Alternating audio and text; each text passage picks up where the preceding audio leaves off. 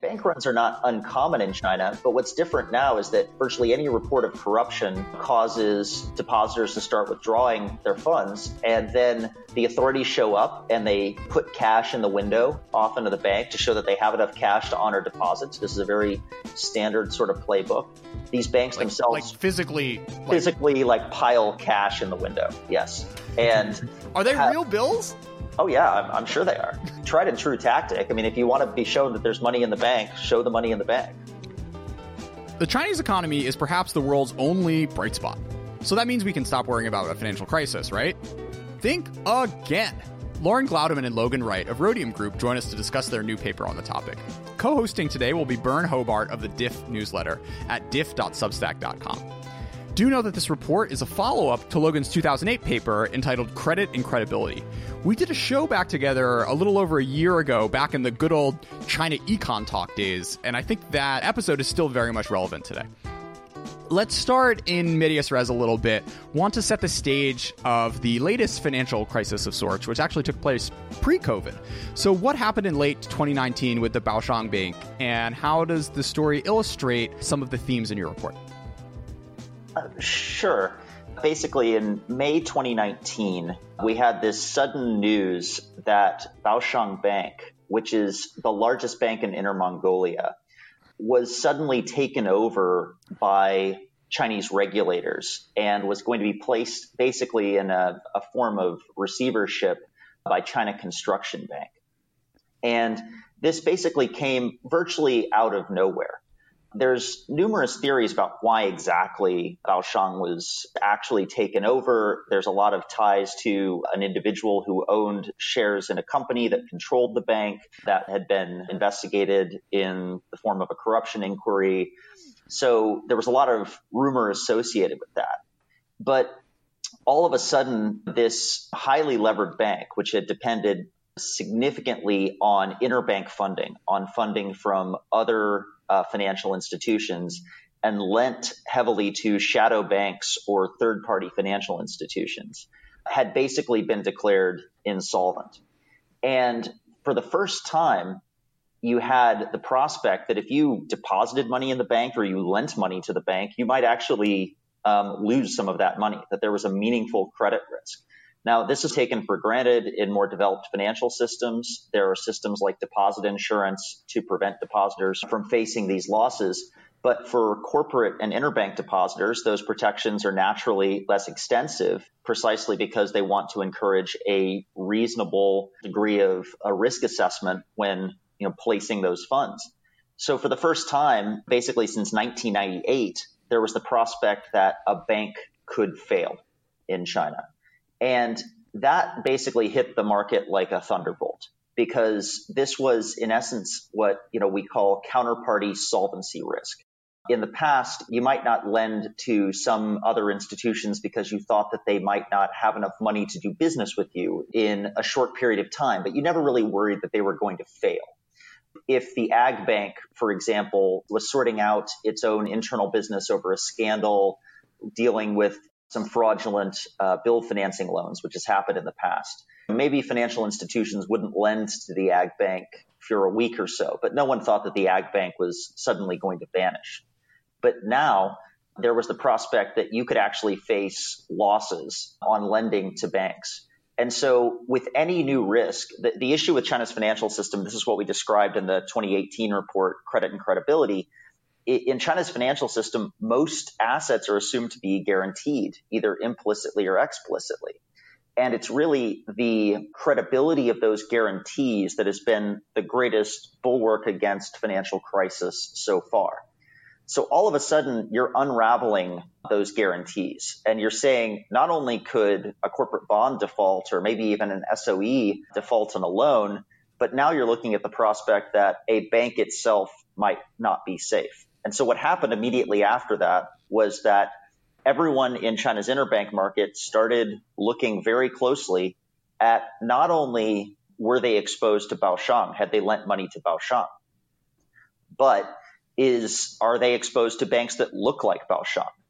And the issue is that no one really had a great idea what banks should look like relative to Baoshang. So they started making very arbitrary distinctions.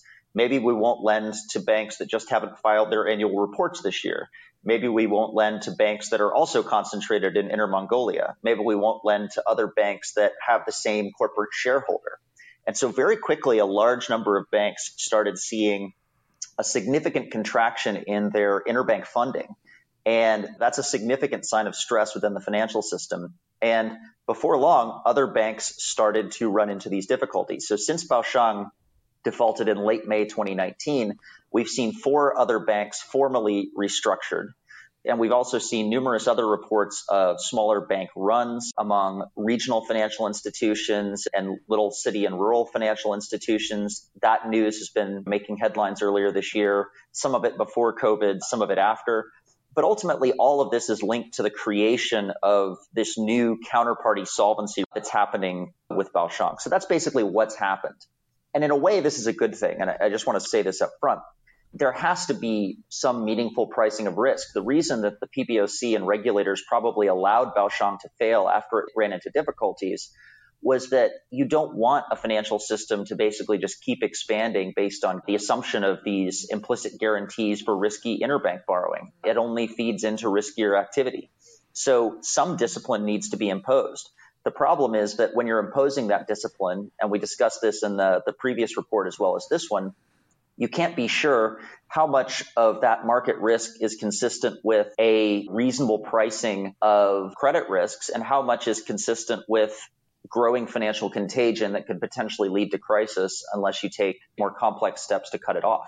So that's really the dilemma that Chinese regulators have found themselves in the post-Baoshang world, even before COVID. So you alluded to this a little bit, but I'm wondering if you can elaborate a little bit on whether or not you think of Baoshang as part of the traditional banking system or as more adjacent to the shadow banking system. And did the average banker, average person in China view it as a failure of a bank or more as a problem with the shadow banking system that didn't reflect as much on the traditional banks? No, good question. It is a traditional bank, but like many traditional banks, the fastest growing parts of China's banking system basically since 2012 have been small city and rural commercial banks, and in the early years, national level joint stock banks. But the reason they were expanding so fast is they were basically restructuring loans as shadow assets. And there's many different forms of this that we can get into if you really want to describe the complexity. But the whole idea is, can you restructure a loan so it doesn't look like a loan, so that therefore you don't have to carry as much capital on your balance sheet in order to support that asset? Baoshang Bank was a fairly risky bank in that it relied heavily upon interbank liabilities and upon funding from other banks.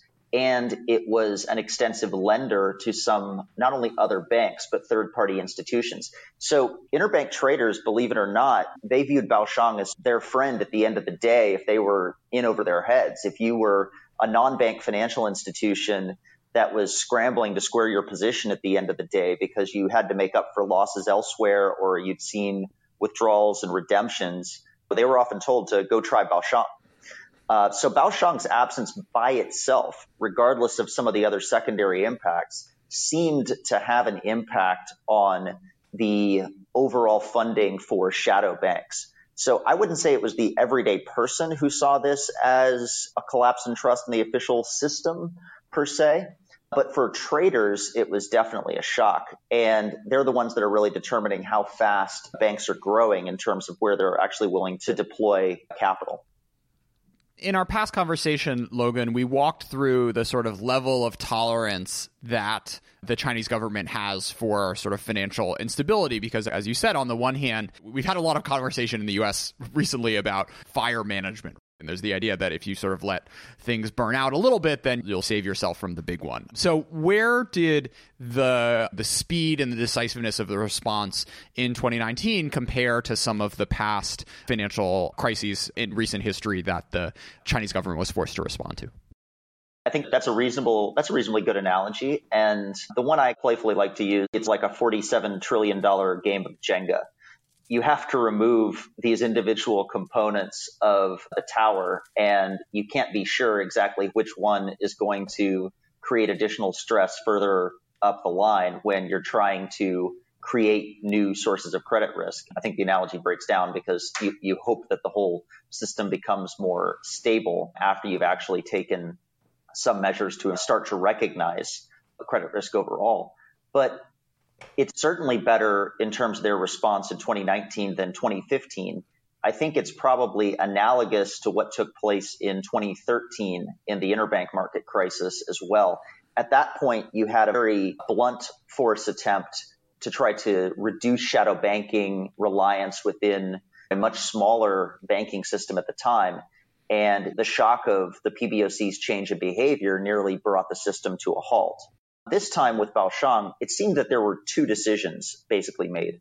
One was to take over the bank, and no one's quite sure exactly what last-minute decision essentially compelled the takeover of the bank. But the second decision was to impose haircuts on corporate and interbank depositors. I think that should be viewed as a separate crisis management step.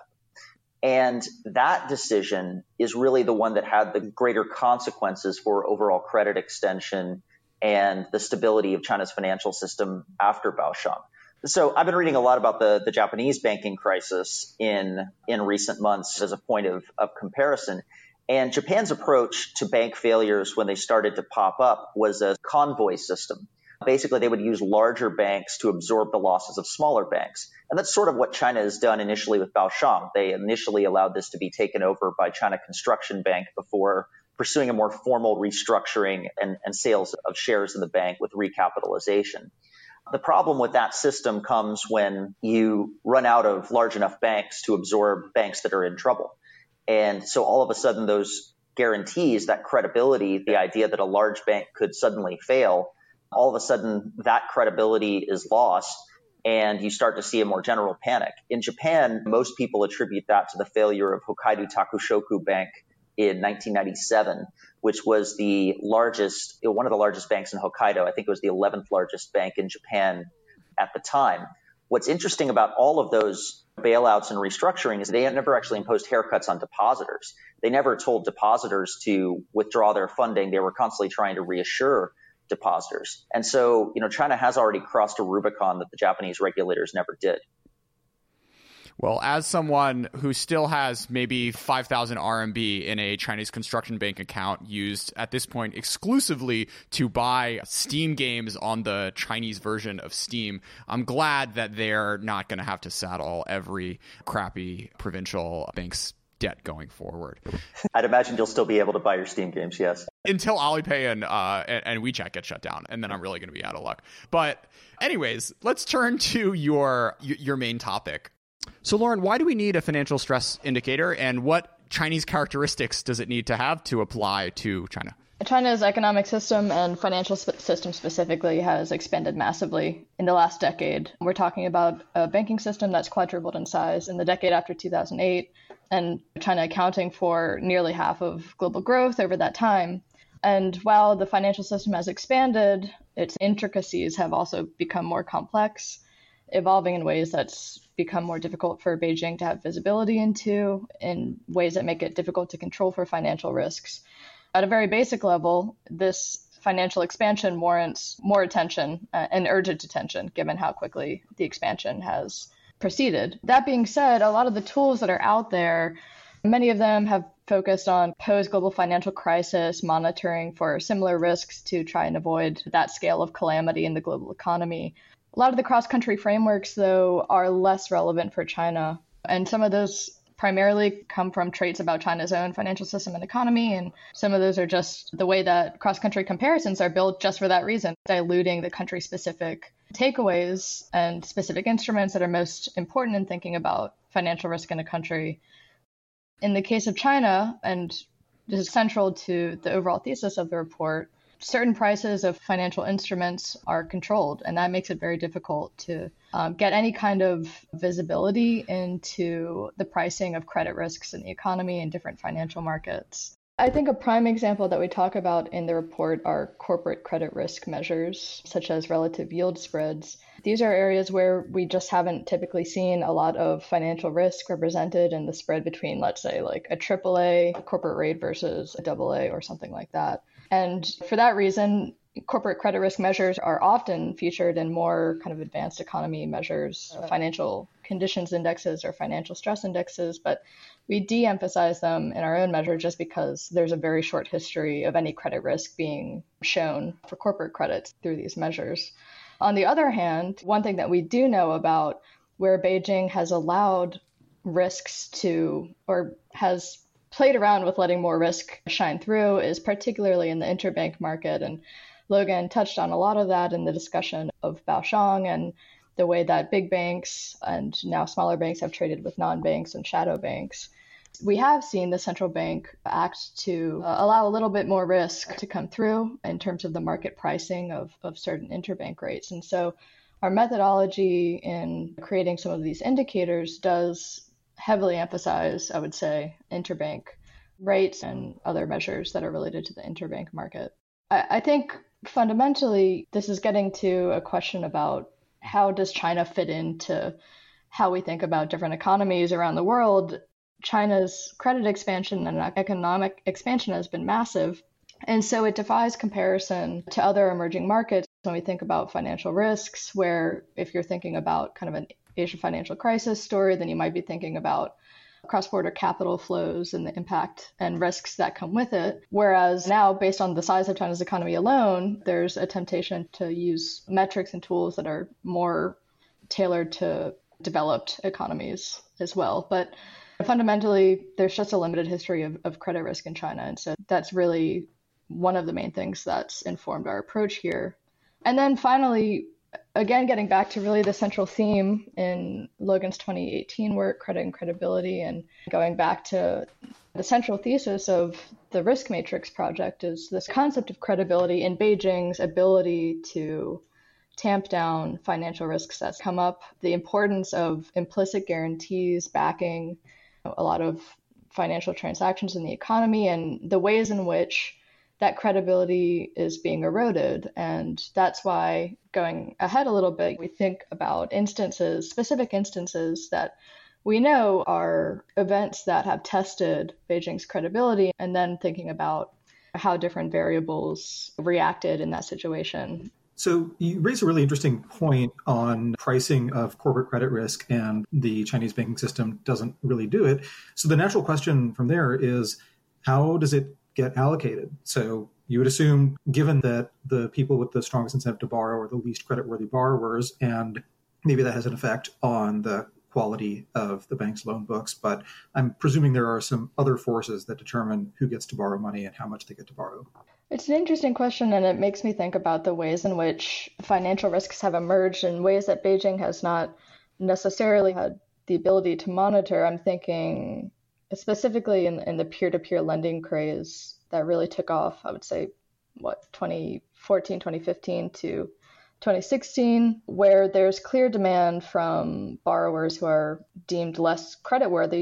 A lot of them could be implicitly linked, back to the property market, to developers. Big banks tend to lend to big SOEs, and so there definitely is a gap there. And what we saw as a result of, strong demand from these individual borrowers is basically an opportunity for a financial system with a pretty big shadow banking presence to take advantage of this opportunity to charge high rates for really small individual borrowers, allow a lot of financial risks in this unregulated market to build up, and having a lot of speculative investors take advantage of some of the arbitrage opportunities that resulted from the emergence of the P2P financing scheme before regulators eventually stepped in. Just add one point that we like to make regarding overall interest rate levels. So I think for the question you ask, it's a bit more complex because you're in essence saying that there's a subsidy implied on corporate credit risk. So who's paying that subsidy? And where does it show up elsewhere within the system if corporate credit risk is not being appropriately priced? And it's a pretty complex tracing that goes on at that point in terms of, we think the subsidy is ultimately linked to the government's guarantee itself in terms of who's ultimately paying. But I would think about it just in a simpler fashion. Look at the return on assets for most of China's listed companies, and then look at the real average lending rate. What's interesting is that ever since 2012, The return on assets for China's listed companies, just in an average, has been below the real lending rate for all but basically 2 years when there was a rise in producer price inflation in 2016 and 2017. So what does that tell you? It tells you that there's not many incentives to borrow for investment because you're not going to generate the returns to do so. There are incentives, however, to borrow for speculative activity, which is exactly what we have seen in multiple channels within China's financial system over the same time frame. In one instance, therefore, those interest rates in China are probably too high relative to the underlying rate of economic expansion and the potential returns in investment. And that's a very counterintuitive finding within a state-run financial system, because the assumption that everyone commonly has is that interest rates in China have been too low because credit is cheap and provided by the state. And it's certainly true relative to other forms of credit in the system. But the overall interest rate level is still much higher than returns would justify. So I just point that out as well. And we're comparing a real return on assets to a real lending rate that's adjusted for PPI growth.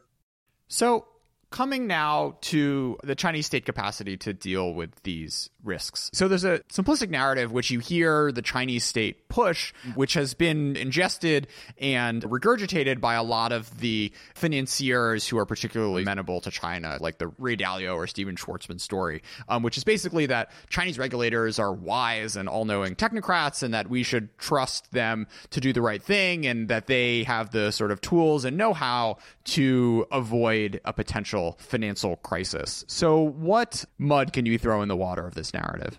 We take that argument very seriously. I think it is the critical argument to address regarding the potential for financial risk in China. And within the Risk Matrix report, there is an entire chapter devoted to diagramming what China's state capacity is, the third chapter of the report, and the tools that they would use differently from other systems. The issue is that, first, this is unprecedented in global and historical terms. So it's one thing to say that financial technocrats are very intelligent and have their fingers on the pulse of what's happening within the financial system.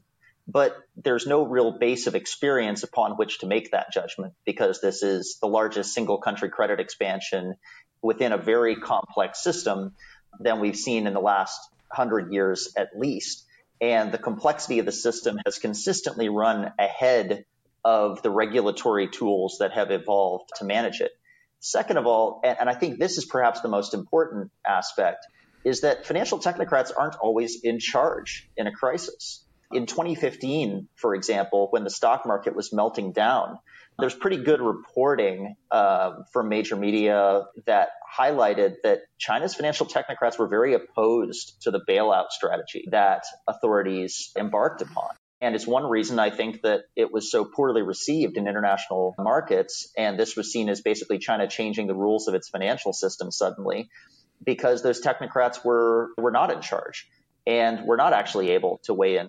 Within a one-party political system, or within any political system, there's no guarantee that financial technocrats will be able to basically jump to the front of the line in being able to manage this. You have to acknowledge that there's a significant problem and that you have to resort to outside expertise.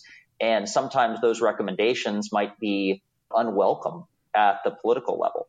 Nonetheless, the point of our report is basically to highlight what are those sources of financial stress that directly overlap with the areas where Beijing's state capacity is likely to be weakest and where that state capacity is more likely to come under pressure, and what are the characteristics of those financial markets, and property is first among these, because there's large numbers of participants.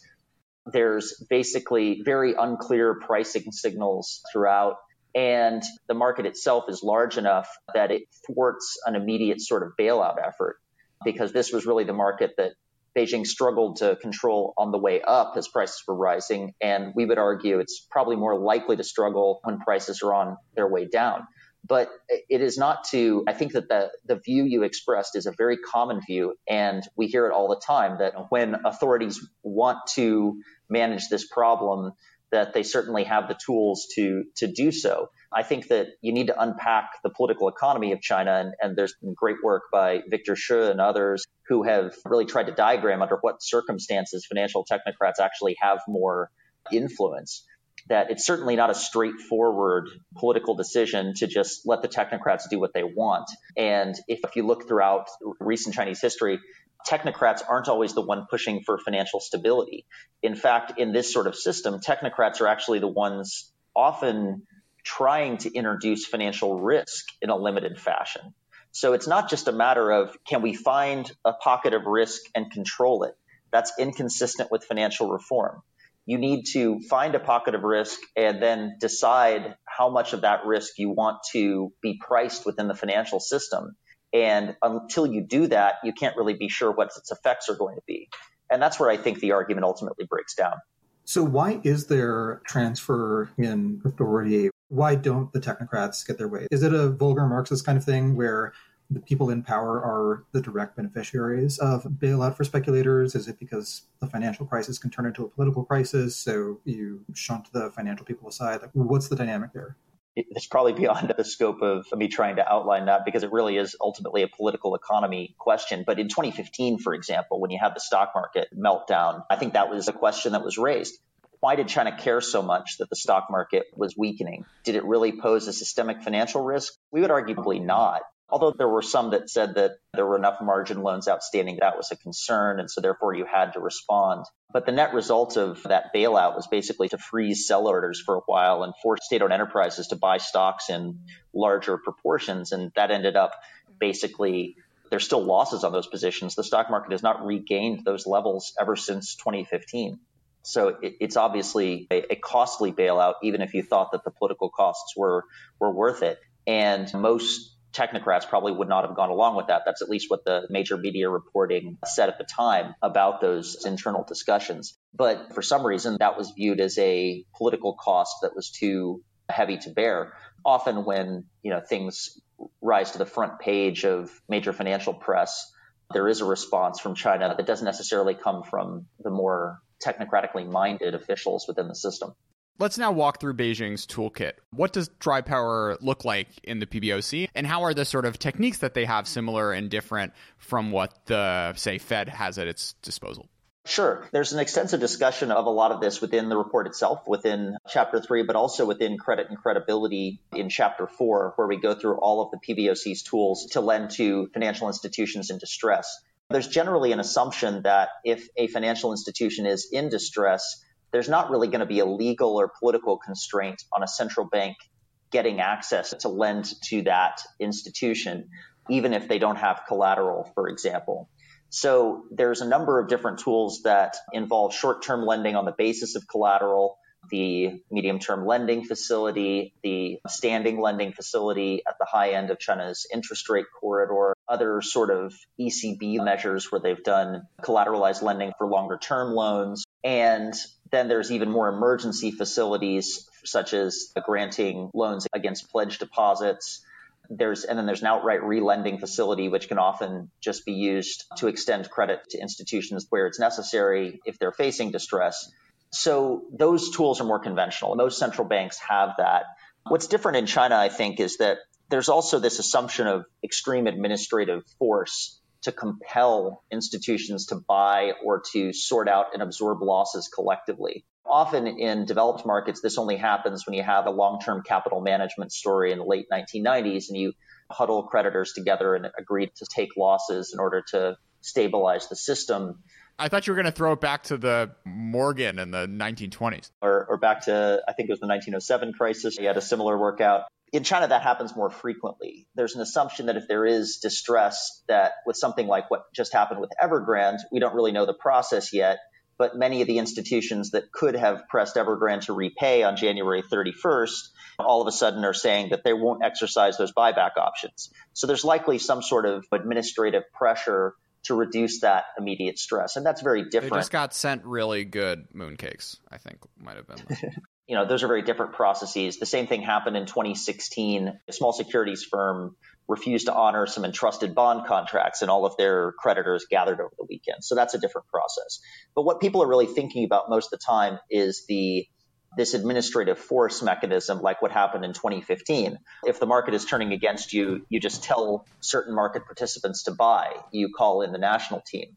Those measures work, but only up to a certain point.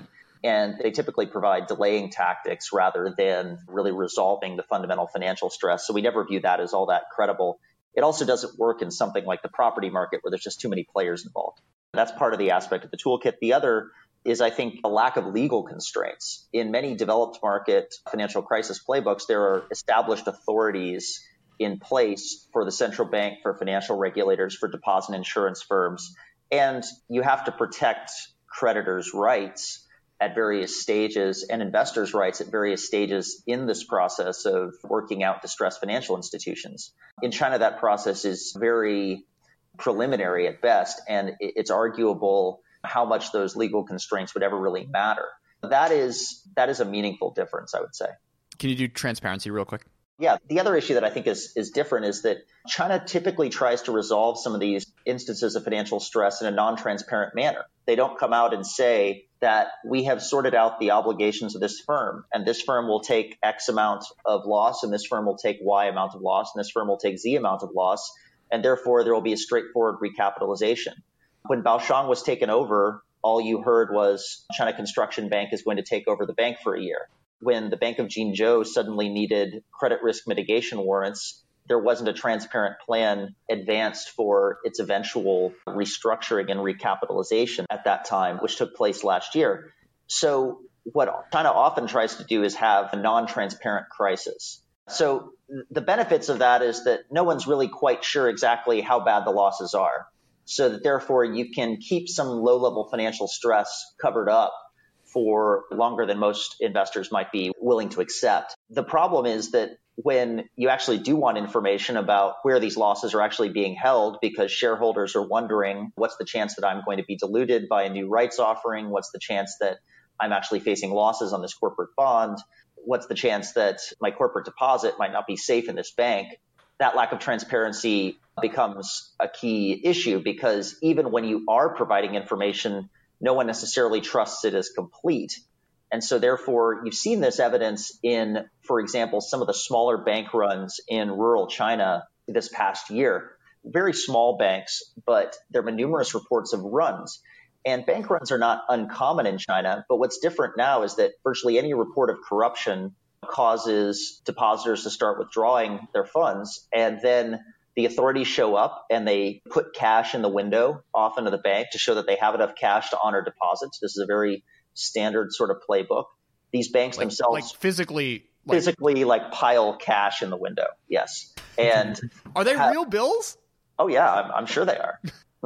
I'm sure they are. It's tried and true tactic. I mean, if you want to be shown that there's money in the bank, show the money in the bank.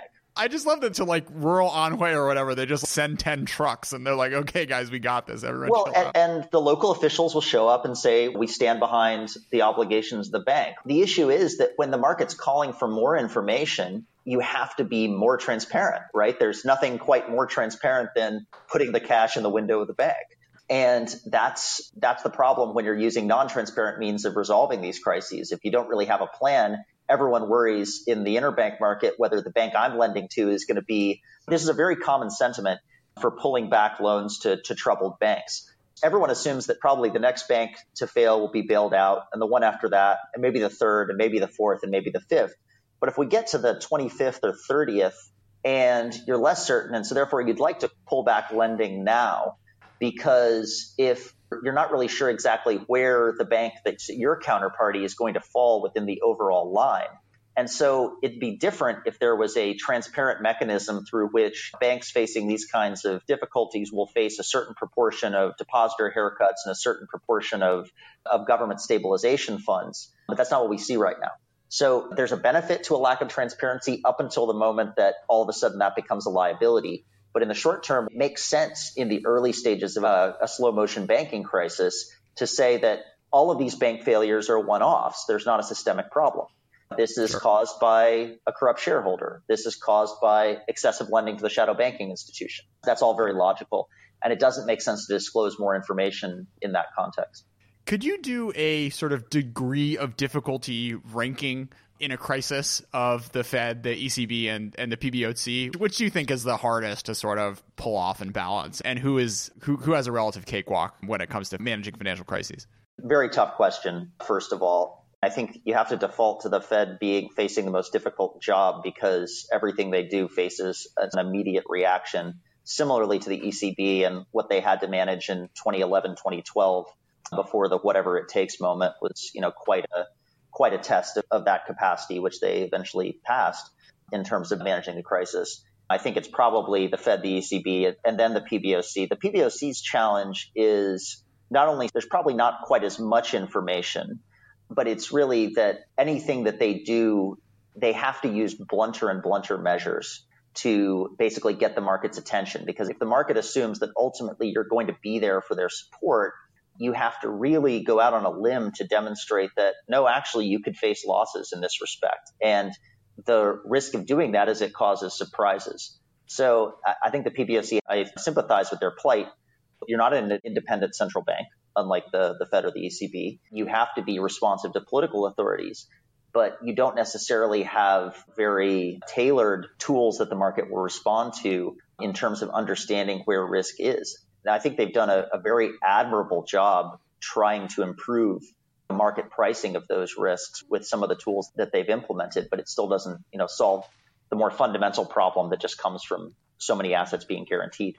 Yeah, it's interesting because the Fed and the ECB, they sort of only have to get one thing right, but getting that one thing right is like extraordinarily weighty and you're judged minute by minute on it. And if you screw it up, the whole world potentially falls apart. Whereas the PBOC, it's almost like there's 10,000 plates in the air and you also have Xi Jinping looking over your shoulder, ready to foil your plans if you're going too fast. There are clearly different dynamics at play and none of these is really a walk in the park for anyone. I don't know, Bern, if you had a riff on this. At one level, an independent central bank or a non-independent central bank has one nice advantage, which is that it's ultimately controlled by the same institutions that can enact fiscal policy. So you don't end up with weird cases like the ones you get in the Western world, where sometimes the central bank is just intervening a lot more aggressively. And so the intervention is way more weighted towards monetary policy. And then you have that odd situation where markets are ripping, asset prices are doing great, and unemployment is really high. I would imagine that if the Fed were in charge of fiscal policy somehow, that we'd be running significantly larger deficits, but maybe wouldn't have quite the same level of extraordinary monetary policy. So that it is possible to coordinate, but I guess the world is full of trade-offs. And one of the trade-offs is you can coordinate, but not with someone who has the same interests that a central banker would. And there's the irony in China, which is that the MOF and PBOC are, famously right now sort of at odds over fiscal policy. The balance of support for local governments and for banks between fiscal policy and monetary support, with the MOF trying to argue that this is ultimately the PBOC's responsibility and the PBOC arguing that you need more direct fiscal policy support. A lack of central bank independence doesn't necessarily remove these debates either in the Chinese context, but otherwise that's absolutely right. Let's do one more beat on it. What are the Ministry of Finance incentives here? Ministry of Finance's incentives in dealing with the banking system are, their argument is that there's no way the banking system could have expanded to this extent and created this much local government debt without failures of central bank and CBIRC regulation. So the Ministry of Finance's argument is that, look, local government debt is local government debt.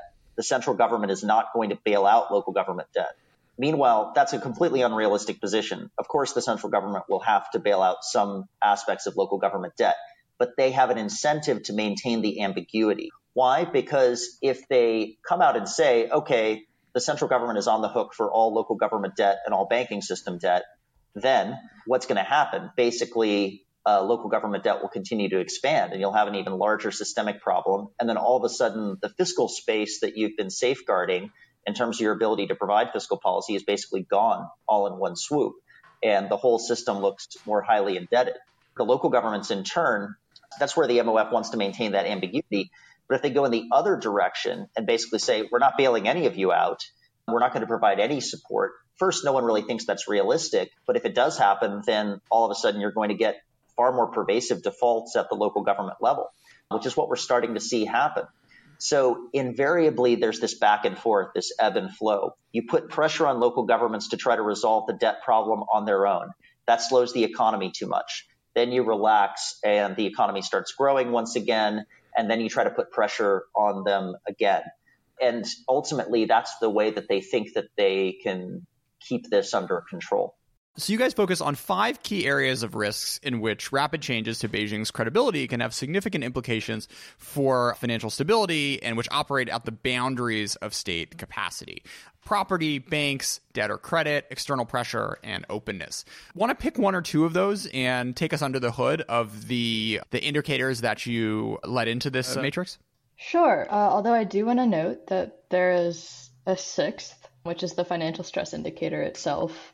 We do talk in the report about the difference in importance between financial stress and financial vulnerability, but a lot of the heavy work on the quantitative side in terms of the contribution of the report here went into the financial stress index itself. We're dealing with a fundamental question for anyone looking at China's economy, which is distrust in the official headline data, which means there was a real challenge here, and it's a challenge in any existing research that's been done on the topic of trying to create a financial stress index for China, which is what does the dependent variable look like here? There's been no history of financial crisis or prior to COVID economic contraction.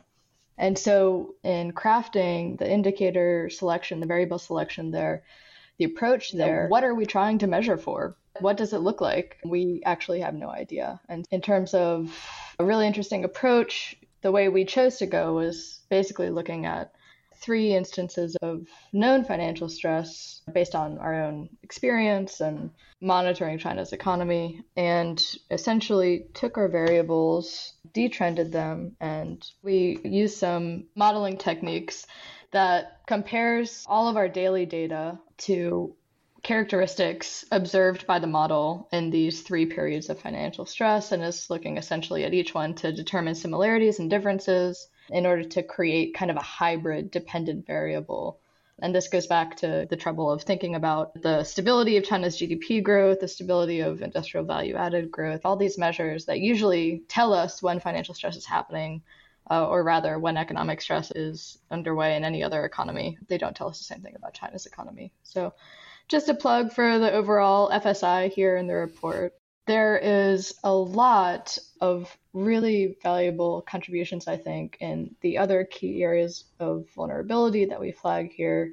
And I think I'll let Logan talk about what I would consider probably the more important ones. We've already talked about banking a little bit, property, being at the heart of where we see evolving risks in China's economy. But one thing I do want to flag is this concept of openness as one of our key areas of vulnerability. And the reason that I find it intriguing is that on the one hand, if you're on kind of team reform, waiting around for China to finally take some of its reform initiatives seriously, particularly in the financial sector, then you're looking for foreign holdings of China's financial instruments to rise. You're looking for more capital account openness. So on the one hand, you might think it's good for those metrics, or rather for the volume of those flows to increase. But in reality, openness is a source of financial risk for China. And so on the one hand, acknowledging that openness and capital account liberalization is part of the future trajectory for China, at the same time, acknowledging that participation from foreign actors makes it more difficult for Chinese authorities to maintain a degree of control in some of those domestic markets. And so in fact, openness, which everyone's waiting around for, in terms of being a variable, we have to make it a negative contribution to the indicator, which is to say increasing openness is actually an increasing risk. All right, Logan, let's talk property for a little bit. Sure. I think that there's many reasons to be concerned about the property sector as a key source of financial risk. There's also a good reason to be concerned that this is a key drag on the Chinese economy within the next decade. The primary reason is that the fundamentals of the market have just completely changed within the last 4 to 5 years. China's accumulated a bit over $5 trillion in household debt since the end of 2014. Their household debt-to-income ratio is very similar, if not higher, than where the U.S. was pre-crisis. Now, that by itself does not indicate anything, as there are other countries that have higher household debt to income ratios, but it shows that there's not that much additional scope for households to add additional borrowing. The demographic challenges from China are definitely biting. And it looks to us like the pace of current construction, which is measured in new starts, is roughly 3 times the pace of new household formation in urban areas over the next decade. And some slowdown in property construction is likely. In terms of financial stress, though, the reason that we would flag this as so important within the risk matrix is that it overlaps within areas that are very difficult for Beijing to manage. A, there's just so many participants. And it's such a large market. Real estate assets, according to most household finance surveys, are more than half of Chinese households' net worth. So it's highly significant within the overall economy. Second, there's such large numbers of participants, you have to coordinate them through price signals. And so they have to respond to price signals rather than blunter administrative interventions. And yet, at the same time, those price signals aren't very clear. So it's really hard for Beijing to deliver a message that says they're going to either support the market or control the market. Ever since 2010, Beijing's basically been trying to control price growth within the property sector. And they haven't really succeeded, even though that they have imposed administrative restrictions on purchases in many different cities and allowed local governments to do the same. You have this challenge of it's a very large and important marketplace. There's numerous participants. They have to respond to price signals. Beijing can't really regulate those prices very effectively, and they can't really impose administrative controls on those prices. And within the financial system, this is a significant proportion of collateral, not only for mortgage loans, but just in terms of real estate values for other corporate loans as well. And so there's a problem of if developers run into difficulties selling properties and default on loans and banks take this over as collateral, banks also might not be able to sell these properties in the event that they need to recover their values. There's pretty significant flow through into the financial system. But more importantly, I think this fundamental imbalance between supply and demand, it's changed very abruptly. We've all been talking about risks in China's property market for a decade. And because people have been warning about this for over a decade, many people are tuned out now. They don't really think that it's as significant. What's changed now is that supply is still at an all-time high. It's in the form of we're at roughly 1.6, 1.7 billion square meters of new starts. That's roughly 18 to 19 million new units being constructed per year. And demand is constrained not only by population growth, but by slowing urbanization, by limits on how much household debt can really grow for upgrading demand, and by the end of the shantytown redevelopment program, which has helped to boost demand temporarily over the past 5 years. So you really do have big imbalances rising. The Evergrande news recently, even though Evergrande is the largest developer in China, was not significant on its own, but it started to put property sector risk more in the center of concerns within domestic financial markets. And so it may be more difficult for property developers to gain access to credit. The other key development that's taken place just within the last year is a new set of regulations called informally the 3 Red Lines. This is different from anything that Beijing has done before because they're no longer targeting shadow banks lending to property developers. They're just saying to property developers, based on your balance sheet levels, you can only grow X amount if you exceed these thresholds. And that is very likely to impose pretty significant limits on how much developers can borrow. And therefore, it'll create new pressures for them to cut prices in order to move additional sales. And that seems to be what's going on right now. There's been a reduction in land sales in September of October, and prices seem to be falling as developers are trying to raise revenue. So all of those developments are some of the reasons we think the property sector is a pretty central contributor to potential financial risk and is definitely the sector worth watching. But the basic structure and characteristics of it are exactly why we thought it warranted such careful attention within the risk matrix.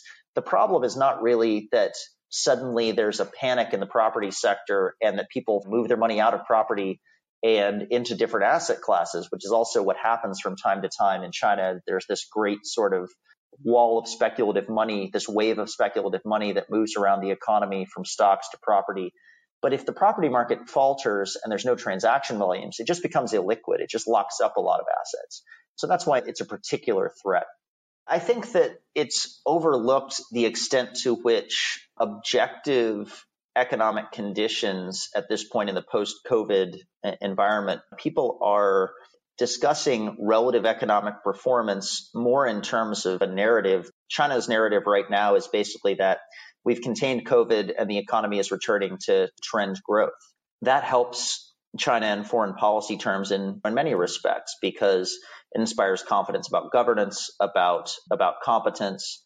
And I think one of the points we make in the report is that the economic foundation within China's narrative is a bit more unstable than what has been discussed commonly. And it doesn't really make sense for either those that are trying to push for reform within China's system or even more hawkish elements to buy into that narrative that China's economic rise is inevitable because they are competently managing a very complex and rapidly growing financial system. Our point would be that a lot of what they've done to stabilize the economy in the post-COVID climate are exactly the same factors that have contributed to financial risk in the past. State-directed credit, telling banks to exercise forbearance toward smaller borrowers. And so it's important, I think, from a foreign policy perspective to compete on that field of narrative, push back against that narrative when necessary, because it really does have implications through media coverage of how the rest of the world perceives the reliability of China as a partner, of course, but also for where investment should be made, directing this toward a U.S. audience in particular. It's a mistake in U.S. policy, I think, to downplay the significance of that sort of narrative competition. There's always a response among governments that tends to downplay weakness within China, right? If you want to reform China's system, you basically want to try to urge to Chinese policymakers that you can reform because you're acting from a position of strength. And therefore, there's a natural tendency to downplay some of the building fragilities there. And that's, I think, it would benefit the country, it would benefit the overall, would benefit, I think, U.S. policy, and it benefit the overall narrative surrounding China's economy to have just a more realistic appraisal of what's actually happened within China's financial system, which has been this very rapid expansion of credit and now the materialization of new credit risks, rather than an assumption that this is going to continue indefinitely, because that assumption, I think, is going to be challenged, pretty abruptly at some point within the next 3 to 5 years. 上的verse 合作给李荣浩 让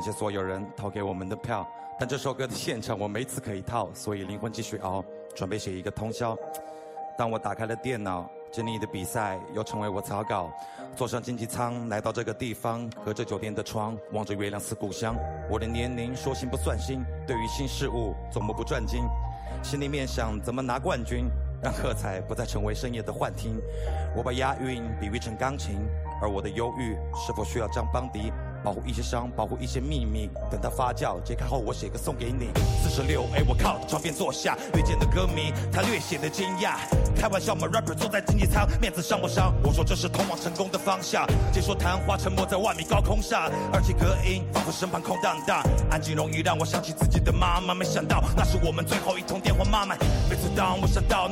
上透过窗越我洒下云层的刹那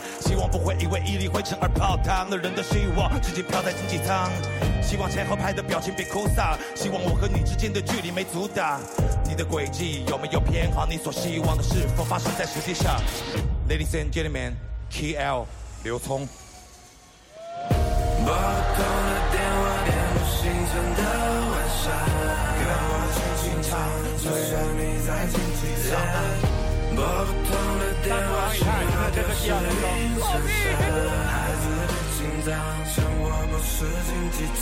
平常心，嘴巴平常中停歇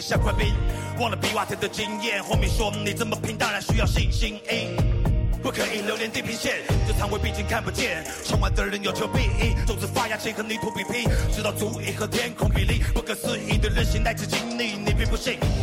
一律千篇的夜，那些足印胜过艰险，把我灭绝。骄傲惰性的白牙，一拳到鼻到零件，了解前面的翻译是幻觉。心心相印的人，别停止想念，伤口轻轻撞，迎着风再次凛冽，实在经济舱。可我心在天边，和我轻轻唱，在经济舱。来，姐妹们，拨不通的电话，点播星辰的晚上，能看到山外山。虽然我在经济舱 ，Come on。拨不通的电话，信号丢失云层上。还要做人上人，虽然他在经济舱。他说，拨不通的电话，联络新增的晚上。跟我轻轻唱，就算你在经济舱。Everybody， 拨不通的电话，信号丢失云层上。孩子别紧张，生活不是竞技场。心。相应的人别停止想念，伤口轻轻撞，迎着风再次凛冽，身在经济舱。可我心在天边，和我轻轻唱，在经济舱。心相应的人别停止想念，伤口轻轻撞，迎着风再次凛冽，身在经济舱。可我心在天边，和我轻轻唱，在经济舱。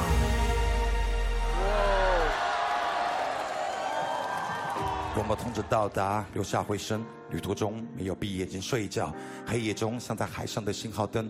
空姐说再见先生，很有礼貌。耳机用光了电池，没有音乐，我又回到了现实。梦中情绪再忘不掉，从经济舱跳上舞台的喧闹。